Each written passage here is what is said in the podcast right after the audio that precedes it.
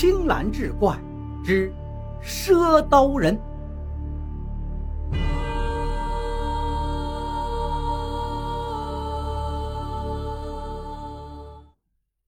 听了翠娘的分析，徐三才稍稍的放下心来。诸善人言，善人言，《搜神记》道有言：“鸡不三年，犬不六载。”说家畜养久了，易吸人气，开了灵智，学人的言行。我也想过此番言论，可家中圈养的猪，您是知道，最迟三年出栏，三年怎能开灵智呢？况且喂的都是些糠草，又不是灵丹妙药。正说着，突然翠娘惊而站起，道：“不，不是三年，你忘了。”后院那个偏僻的西屋里的那一头，怕是少说也有十年了吧？听他这么一说，徐三突然想起，后院那间黑屋里确实关着一只一只十三年的公猪，那头公猪还是当年娶翠娘时岳父陪赠的嫁妆。当年岳父并不看好徐三，可是翠娘却倔着脾气，一心嫁他。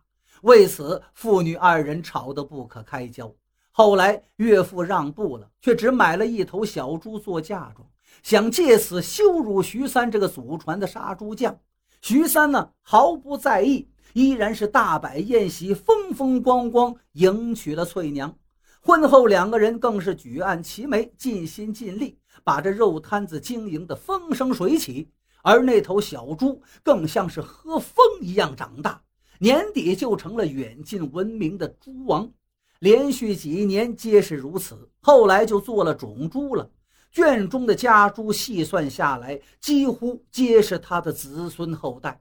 再后来，他年纪大了，徐三不肯把他杀了，就把他圈养在后院一处偏僻的屋中，吩咐伙计每日按时喂食，想要一直供养到他老死。难道是他？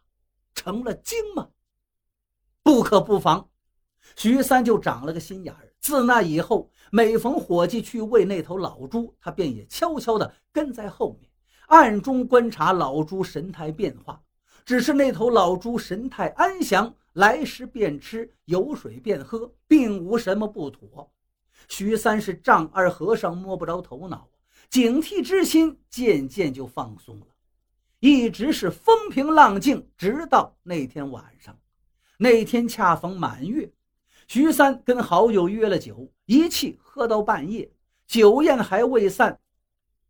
他可不敢彻夜不归，自罚了三杯之后，便离了宴席，晃晃悠悠往家走。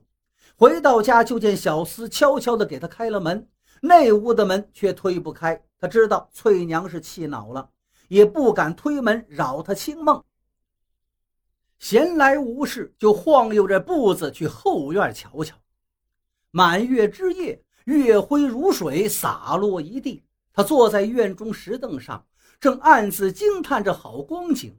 突然，耳边传来生硬的言语声，一字一落，似是咬牙切齿发出来的一般。恍惚间，他还听到了吃人的字词，当即便吓得酒醒了大半。他赶忙掏出怀里的尖刀，这是他多年的习惯了祖传的剔骨刀从不离身。突然听到这声响，他吓得是胆战心惊，没注意手心就被那利刃一抹，当即见了血。他也没在意，在地面上抿了两下止血，便循着声响暗暗地踱过去。那声音竟来自那个公猪圈，这孽畜简直真的成了精吗？徐三的酒意彻底都散没了，他也不敢贸然行动，只能偷偷透过窗口往屋子里窥看。幸亏是满月的光辉，照得这屋里也是清楚的很。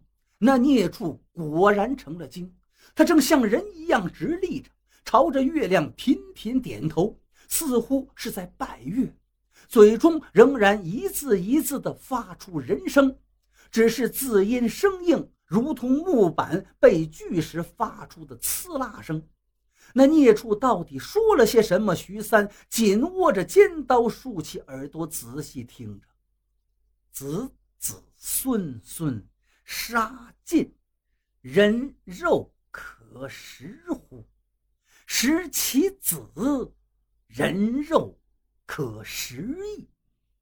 徐三是越听越惊悚，听到最后是感觉到后背发冷，他已经惊出了一身冷汗，被夜风一吹是无比清醒。这孽畜果然成精了，他暗暗自语，已经道出了实情啊！原来他每日在这毒屋里被圈养，久而久之，让他心生愤懑。本来心中早已愤恨不平，在这静屋里又练就了一副好耳力，每日皆能听见前院宰杀时的磨刀霍霍之声和放了血的死猪垂死挣扎的哀嚎。那可都是他的子子孙孙呐！日积月累，受此刺激，他俨然已经有了心魔，也想要吃人肉泄私愤。可是吃谁呢？不是旁人，他竟然想吃杀猪匠的爱子，他想吃徐三的儿子。